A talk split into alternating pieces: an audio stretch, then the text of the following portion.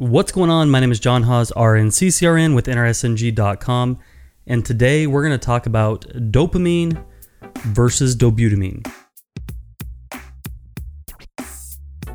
Before we get started, I want to let you know about the cheat sheet that we have available to help you understand the difference between dopamine and dobutamine.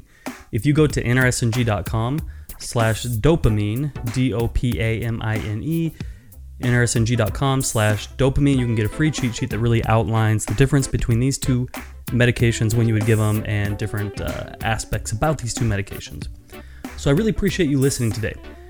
There's some confusion with people about dopamine and dobutamine, and that's probably because of the name sounding so familiar and so similar, and that they're given in somewhat similar situations. So let's talk about the difference between these two medications dopamine and dobutamine. First of all, it's important to understand that dopamine is a vasopressor and dobutamine is not a vasopressor. Dobutamine is actually a positive inotropic drug and it's not a vasopressor. So, dopamine, vasopressor, dobutamine, inotropic, not vasopressor. Dobutamine actually exhibits primarily beta 1 effects to aid in increasing cardiac output. Remember that our heart has beta 1 receptors, lungs have beta 2 receptors. Beta 1 heart, you have one heart. Beta 2 lungs have two lungs. And as those receptors are stimulated, we're going to have a positive inotropic effect. So we stimulate beta 1 receptors, we have positive inotropic effect. Now, what that means is a positive an increase in the squeeze of the heart, and that's going to lead to an increased cardiac output.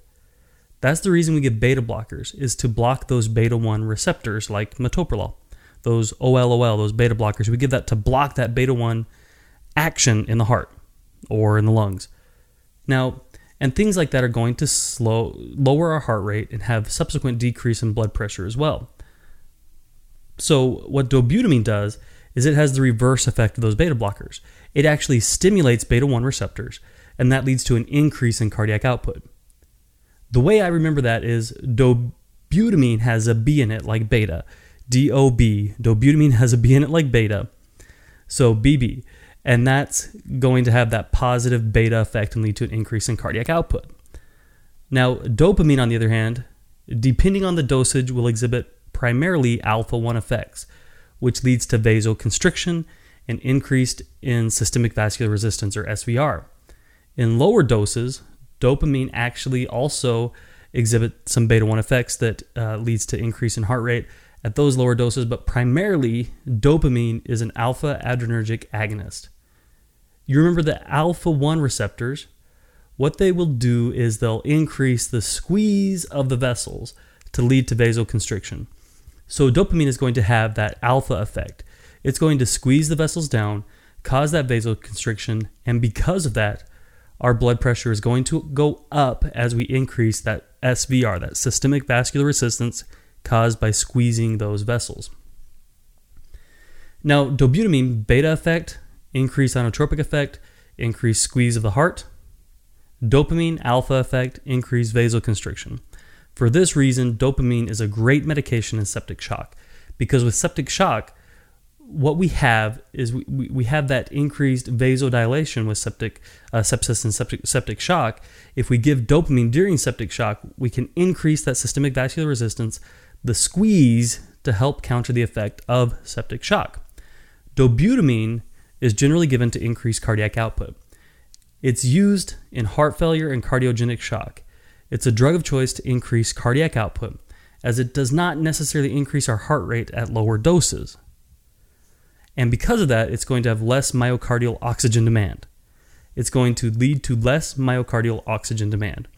And so it works really well, uh, uh really great in heart failure and different uh, disease processes like that, where we don't want to increase our, our cardiac uh, myocardial oxygen demand, but we want to increase our squeeze.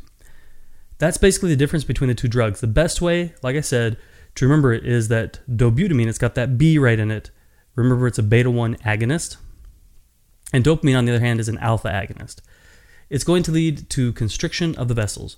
Dobutamine is going to lead to increased cardiac output and increased inotropic squeeze effect of the heart.